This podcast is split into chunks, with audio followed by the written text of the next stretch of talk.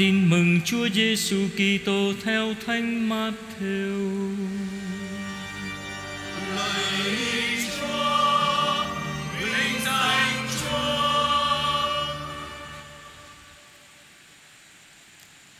Khi ấy, Đức Giêsu nói với các môn đệ rằng, Khi con người đến trong vinh quang của người, Có tất cả các thiên sứ theo hầu Bấy giờ người sẽ ngự lên ngai vinh hiển của người.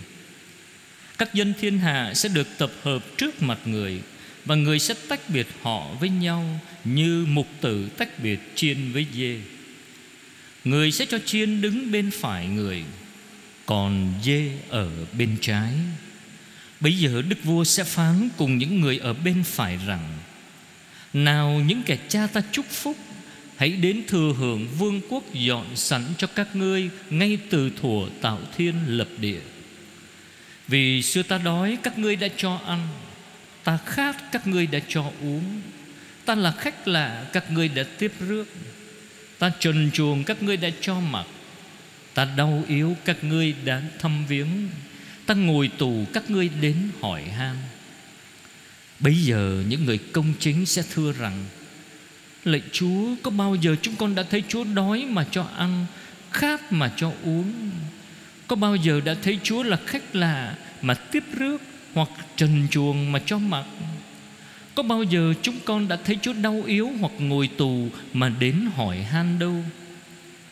Đức vua sẽ đáp lại rằng, Ta bảo thật các ngươi Mỗi lần các ngươi làm như thế Cho một trong những anh em bé nhỏ nhất của ta đây Là các ngươi đã làm cho chính ta vậy. Rồi đức vua sẽ phán cùng những người ở bên trái rằng, Quân bị nguyền rủa kia, Đi đi cho khuất mắt ta Mà vào lửa đời đời Nơi dành sẵn cho tên ác quỷ Và các sứ thần của nó. Vì xưa ta đói, các ngươi đã không cho ăn Ta khát các ngươi đã không cho uống. Ta là khách lạ, các ngươi đã không tiếp rước. Ta trần chuồng, các ngươi đã không cho mặc. Ta đau yếu và ngồi tù, Các ngươi đã chẳng thăm viếng. Bây giờ những người ấy cũng sẽ thưa rằng, Lạy Chúa, có bao giờ chúng con đã thấy Chúa đói Khát Hoặc là khách lạ Hoặc trần chuồng, Đau yếu hay ngồi tù Mà không phục vụ Chúa đâu? Bây giờ người sẽ đáp lại họ rằng Ta bảo thật các ngươi, Mỗi lần các ngươi không làm như thế, Cho một trong những người bé nhỏ nhất đây Là các ngươi đã không làm cho chính ta vậy. Thế là họ ra đi Để chịu cực hình muôn kiếp. Còn những người công chính ra đi Để hưởng sự sống muôn đời. Đó là lời Chúa.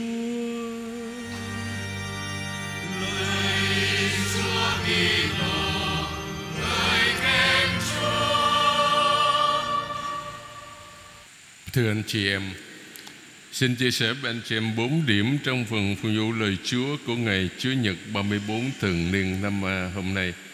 Ngày Chúa Nhật cuối cùng của năm phụng vụ năm A. Chúng ta mừng kính trọng thể Đức Kitô là vua vũ trụ. Bài đọc 1 trích từ sách ngôn sứ Ezekiel, chương 10 chương 34 câu 11 đến câu 12 và câu 15 cho đến câu 17. Hình ảnh ngôn sứ Ezekiel đưa ra trong bài đọc 1 chúng ta vừa nghe đó là hình ảnh của dân Israel đang sống kiếp lưu đày ở Babylon. Trong những lúc tuyệt vọng, người ta dễ nghĩ rằng Chúa đã bỏ rơi mình. Phải chăng họ sắp bị xóa tên trên bản đồ thế giới Đang chiến tan tác và tản mát khắp nơi vào ngày mây mù Vào ngày mây đen mù mịt. Chẳng lẽ ngày, ngày mây đen mù mịt không bao giờ chấm dứt sao? Dân tộc này có còn tương lai không? Tuy nhiên Ngôn sứ Ezekiel cho biết Thiên Chúa luôn trung thành với giao ước của người. Chắc chắn Thiên Chúa không bao giờ bỏ rơi dân Israel Đàn chiên của người. Chính ta sẽ chăm sóc chiên của ta. Thiên Chúa phán Lời loan báo quan trọng đầu tiên của bản văn này là tin mừng. Đó là anh em vẫn là đàn chiên của Chúa, Người sẽ tập hợp anh em Và đưa anh em đến đồng cỏ xanh tươi. Khi nào thì lời hứa này sẽ trở thành hiện thực? Ông không nói rõ. Ông không biết chính xác việc đó xảy ra lúc nào, Nhưng chắc chắn sẽ xảy ra. Ông không chỉ nhắm đến việc đấng Messiah xuất hiện một lời hứa hướng đến tương lai rất xa, Liên hệ đến ngày tận thế, Không làm ai phấn khởi hết. Nhưng trước tiên, Ngôn sứ Ezekiel nghĩ đến tương lai gần.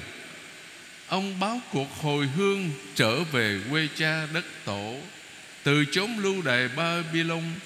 Đồng cỏ xanh mà Chúa cho dân nằm nghỉ Chính là Jerusalem Và là đất hứa. Vì thế, Trước hết là lời loan báo chấm dứt 50 năm lưu đày ở Babylon Và hồi hương về xứ sở. Đây, Chính ta sẽ chăm sóc chiên của ta Và thân hành kiểm điểm. Ta sẽ kéo chúng ra khỏi nơi Chúng đang bị tản mát Vào ngày mây đen mù mịt. Chắc chắn là tản mát ở Babylon Xa đồng cỏ quê nhà. Tiếp theo bản văn nói đến sự quan tâm của chủ chăn, Của vị mục tử đó. Như mục tử kiểm điểm đàn vật của mình Ta cũng sẽ kiểm điểm. Chính ta sẽ chăn dắt chiên của ta. Chính ta sẽ cho chúng nằm nghỉ. Con nào bị mất, ta sẽ đi tìm. Con nào đi lạc, ta sẽ đưa về.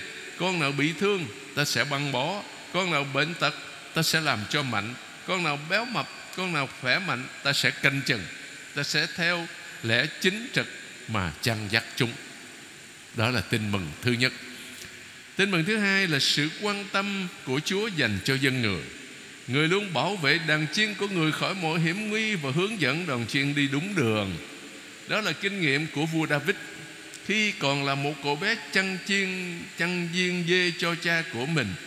Một Samuel chương 17 câu 34 cho đến 35 Trong đất nước Israel Dân biết chỉ có Thiên Chúa là đấng công chính. Khi sống trong cảnh lưu đày ở Babylon á, Người Israel mới hồi tâm suy niệm về quá khứ, Về lỗi lầm của các vị vua ca trị họ. Nên bây giờ họ phải khổ, Bây giờ nè, Họ phải khổ sở trong cảnh lưu đày. Lẽ ra họ phải thay mặt Chúa, Chăm sóc dân Chúa, Nghĩa là các vị vua đó. Thì họ chỉ lo làm giàu, Chỉ bận tâm đến của cải vật chất, Chỉ lo cho danh vọng quyền lực, chứ không hề quan tâm đến sự công bằng ở trong xã hội có những người làm giàu bất chính. Có những người đó rất bần cùng vì bị bóc lột. Chẳng ai thèm quan tâm tới hết. Chúng ta nhớ lại lời cảnh báo của ông Samuel khi các kỳ một trong dân Israel đến xin ông đặt cho họ một vị vua, giống như các dân tộc láng giềng. Một Samuel chương 8 câu 11 cho đến 18 vì đối với ông Samuel, Chính Thiên Chúa mới là vua thật sự của Israel. Trong khi các vua khác chỉ là người đại diện của Chúa Để lãnh đạo dân mà thôi. Khi ngôn sứ Ezekiel viết bản văn này, Thì dân Israel không còn vua nữa. Chúa đã kết án các vua không tốt trước phế họ, Và từ nay về sau, Chính Thiên Chúa sẽ chăn dắt đoàn chiên của người. Chính ta sẽ chăm sóc đoàn chiên của ta. Chắc chắn dân Israel cần những người cai trị. Nhưng Thiên Chúa sẽ quan tâm giúp đỡ họ trở nên những mục tử tốt Đồng thời, dân Israel luôn luôn trông đợi một vị vua lý tưởng là đấng Messiah Sẽ ngự trên ngai vua David Người ta không quên lời hứa của Thiên Chúa, Nhưng từ nay về sau, Khi nói về đấng Messiah Người ta hình dung người dưới dáng vẻ Một vị mục tử Vác những con chiên đau ốm, Bệnh tật trên đôi vai của mình. Thứ hai, đáp ca. Thánh Vịnh 22 mà chúng ta vừa nghe một ca viên hát đó, Đề cập đến vị mục tử nhân hậu. Ta có thể nói Thánh Vịnh 22 là một Thánh Vịnh được biết đến nhiều nhất trong 150 Thánh Vịnh. Tại sao? Thưa vì vẽ rất đơn sơ và nét đẹp vô song của Thánh Vịnh này, Qua bao thế kỷ, Thánh Vịnh 22 đã làm rung động biết bao con tim. Đây là bài thơ mà một đứa trẻ học thuộc lòng. Đây một bài thơ đã vực dậy biết bao nhiêu người trưởng thành ngụp lặng trong những biến động của cuộc đời. Đồng thời cũng là bài thơ mang phúc bình an trên môi miệng của những ai đang hấp hối. Không một thánh vịnh nào có thể quảng diễn một cách mạnh mẽ Lời nguyện tín thác của con người.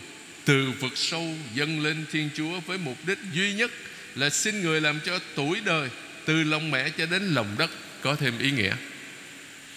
Thứ hai, đối với người Kitô hữu chúng ta. Thánh Vịnh 22 là một bài ca tuyệt vời vì Đức Chúa mục tử và là chủ nhà, được biểu hiện cách sống động trong Đức Kitô, đấng đến để mang ơn cứu độ, đã được cựu ước loan báo như một mục tử nhân lành. Đức Giêsu theo hình ảnh của Đức Chúa, tự giới thiệu mình là như vị mục tử nhân lành, được sai đến với các chiên lạc nhà Israel và những chiên thuộc đàn khác. Trong thư thứ nhất của Thánh Phêrô, chúng ta thấy quả thật trước kia anh em chẳng khác nào những con chiên lạc, nhưng nay đã quay về với một mục tử đấng chăm sóc linh hồn anh em. Một Phêrô chương 2 câu 25 cũng thế tác giả sách khởi quyền loan báo hình bóng của con chiên trong ngày sau hết con chiên đang ngự ở giữa giữa ngay sẽ là mục tử chăn dắt và dẫn đưa họ tới nguồn nước trường sinh và Thiên Chúa sẽ lau sạch nước mắt họ. Khải quyền chương 7 câu 17 Thứ ba Tình yêu mục tử của Đức Giêsu dẫn chúng ta đến bàn tiệc thánh thể Tức là thánh lễ mà chúng ta tham dự đây Để dùng bữa tiệc tưởng nhớ đến sự hy sinh của chính Chúa cho việc cứu rỗi anh em mình. Vì tôi hy sinh mạng sống mình cho đoàn chiên. Tin mừng Gioan chương 10 câu 15. Chính trong Đức Kitô, Thiên Chúa đã sức dầu quan lạc. Thư Hiếp Hebri chương 1 câu 9. Chúa Cha đã sức dầu cho chúng ta và cũng chính Thiên Chúa đã dùng đóng ấn tín trên chúng ta và đổ thần khí vào lòng chúng ta làm bảo chứng. 2 Cô-rin-tô chương 1 câu 21 và câu 22 bởi đó, Giáo hội thời tiên khởi gọi Thánh Vịnh 22 là Thánh Vịnh của khai tâm kỳ tô giáo, Được hát trong phụng vụ đêm vọng phục sinh khi các tín hữu mới được thanh tẩy Bước lên khỏi giếng rửa tội và được sức dầu Được mang áo trắng mới Và lần đầu tiên được dẫn tới bằng tiệc thánh thể Nghĩa là tham dự thánh lễ đó Chính Đức Kitô cũng hứa cho thời quan lâm Anh em sẽ ngồi đồng bàn ăn uống với Thầy Trong vương quốc của Thầy Luca chương 22 câu 30 và Khải Quyền chương 2 câu 7. Trong niềm tín thác đó, Thánh Vịnh 22 thường được dùng vào lễ an táng đồng, để đồng hành với thân xác người quá cố và vị mục tử nhân lành đã gọi về với Ngài trong khi vượt qua thung lũng âm u của cõi chết, để được ở đền người những ngày tháng, những năm dài triền miên. Chúng ta bước sang điểm thứ ba là bài đọc 2. Một Cô Đen Tô chương 15 câu 20 đến 26 và câu 28 Thứ nhất Ngôn ngữ của Thánh Phaolô rõ ràng là không có tượng hình Bằng ngôn ngữ của ngôn sứ Ezekiel Hay là Thánh Vịnh 22 Nhưng chủ đề thì giống nhau. Trong bài đọc 1 Ngôn sứ Ezekiel nói về Thiên Chúa Và cho ta biết mối liên hệ giữa Thiên Chúa và con người Giống như mối liên hệ giữa vị mục tử với đàn chiên. Và vị mục tử đó dẫn đàn chiên của mình tới đồng cỏ xanh tươi nhất trong Thánh Vịnh 22 Chính con chiên ở đây là dân Israel Nói về mừng mục tứ của mình Và họ kinh ngạc về sự quan tâm của người dành cho họ.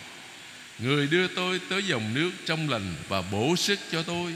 Thánh Phaolô rút ra kết luận, Anh em đừng xa rời vị mục tử này.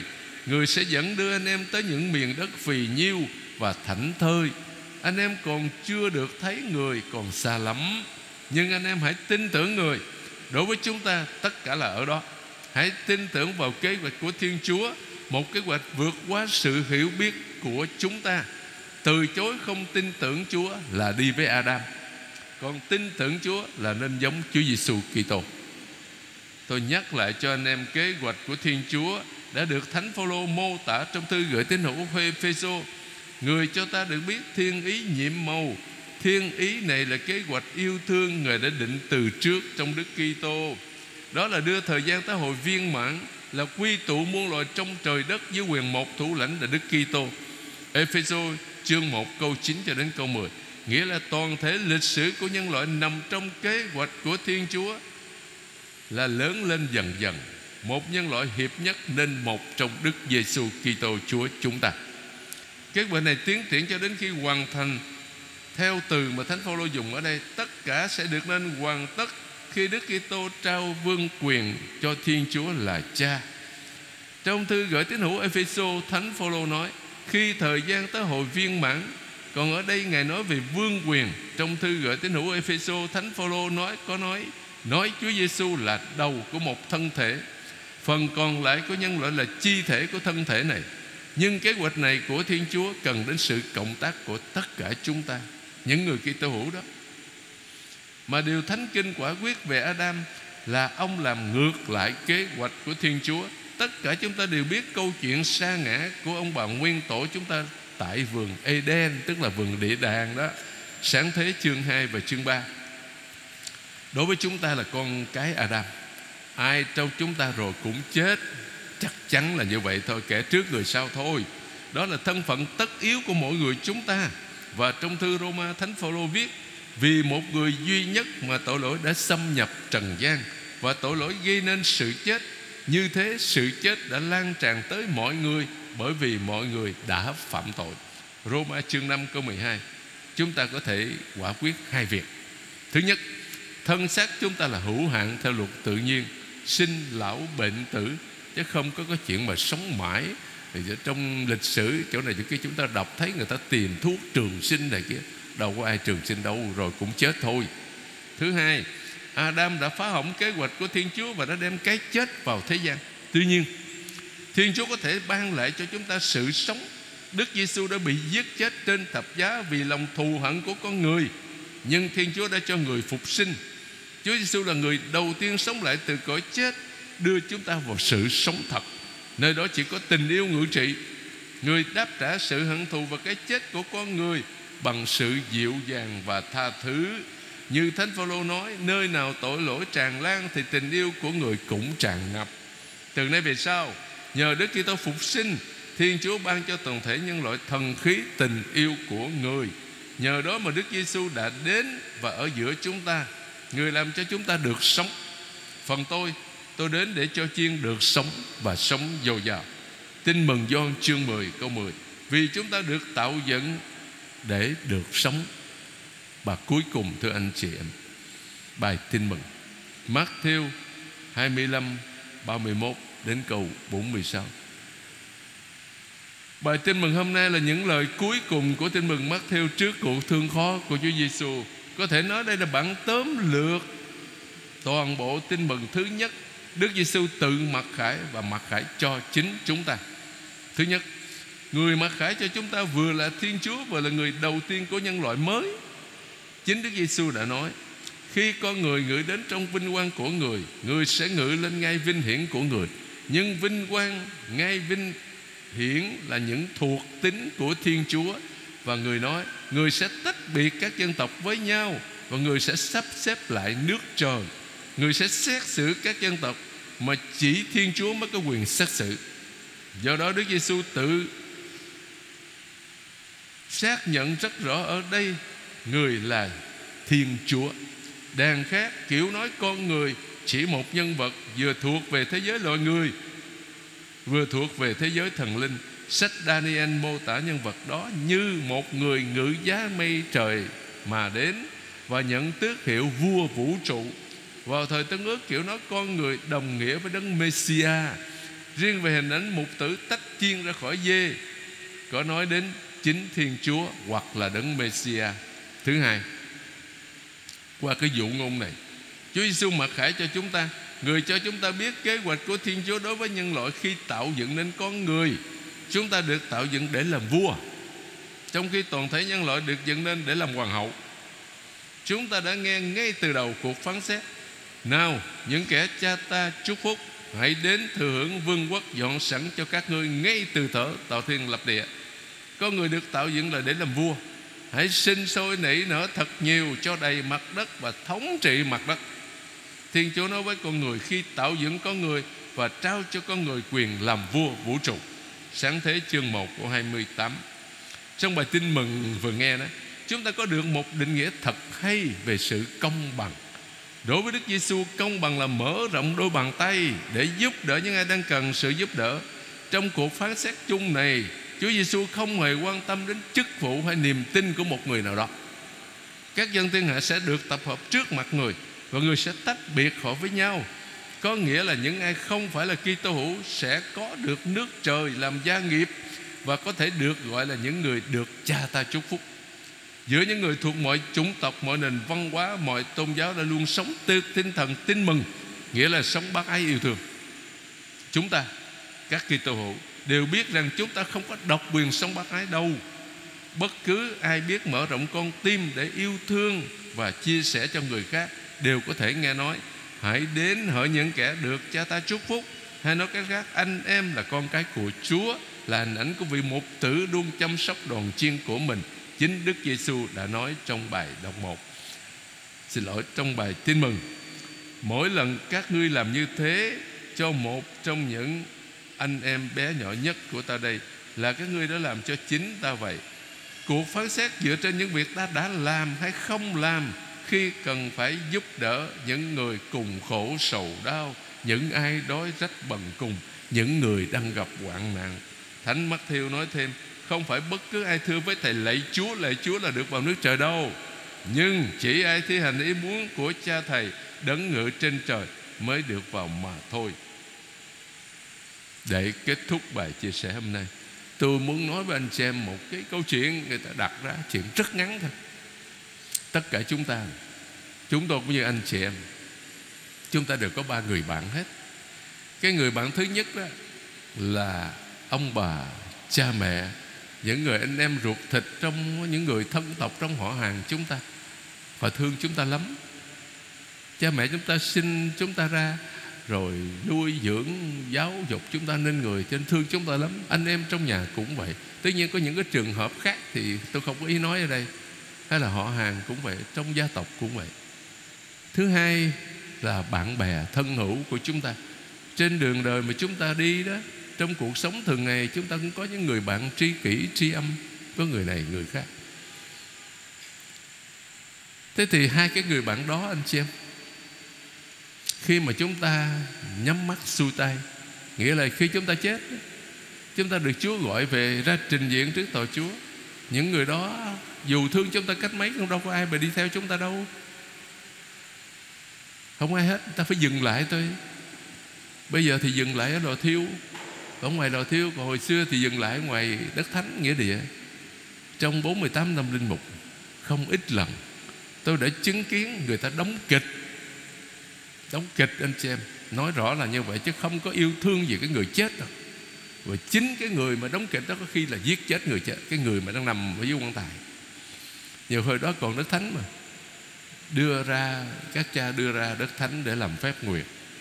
Có nhiều người đó nha đòi nhảy xuống nguyệt luôn à? Mà người ta cản không có được. Khóc lóc rồi gật vả đòi nhảy xuống chết theo. Tôi nhớ có một lần cha sở an tôn của chúng tôi, an tôn mạnh bên gia đình ngài cũng bực mình. Thế ngài thấy sao mà nó lộn xộn quá um sùm đọc kinh cũng không được. Rồi cứ gào khóc đòi nhảy xuống theo chết theo người chồng. Ngài nói để yên cho nhảy đi, khỏi có cản nữa nhưng mà rồi người ta làm thinh không ai nói gì sao thấy không nhảy xuống. Im luôn à? Tôi thấy đó là những cái màn kịch.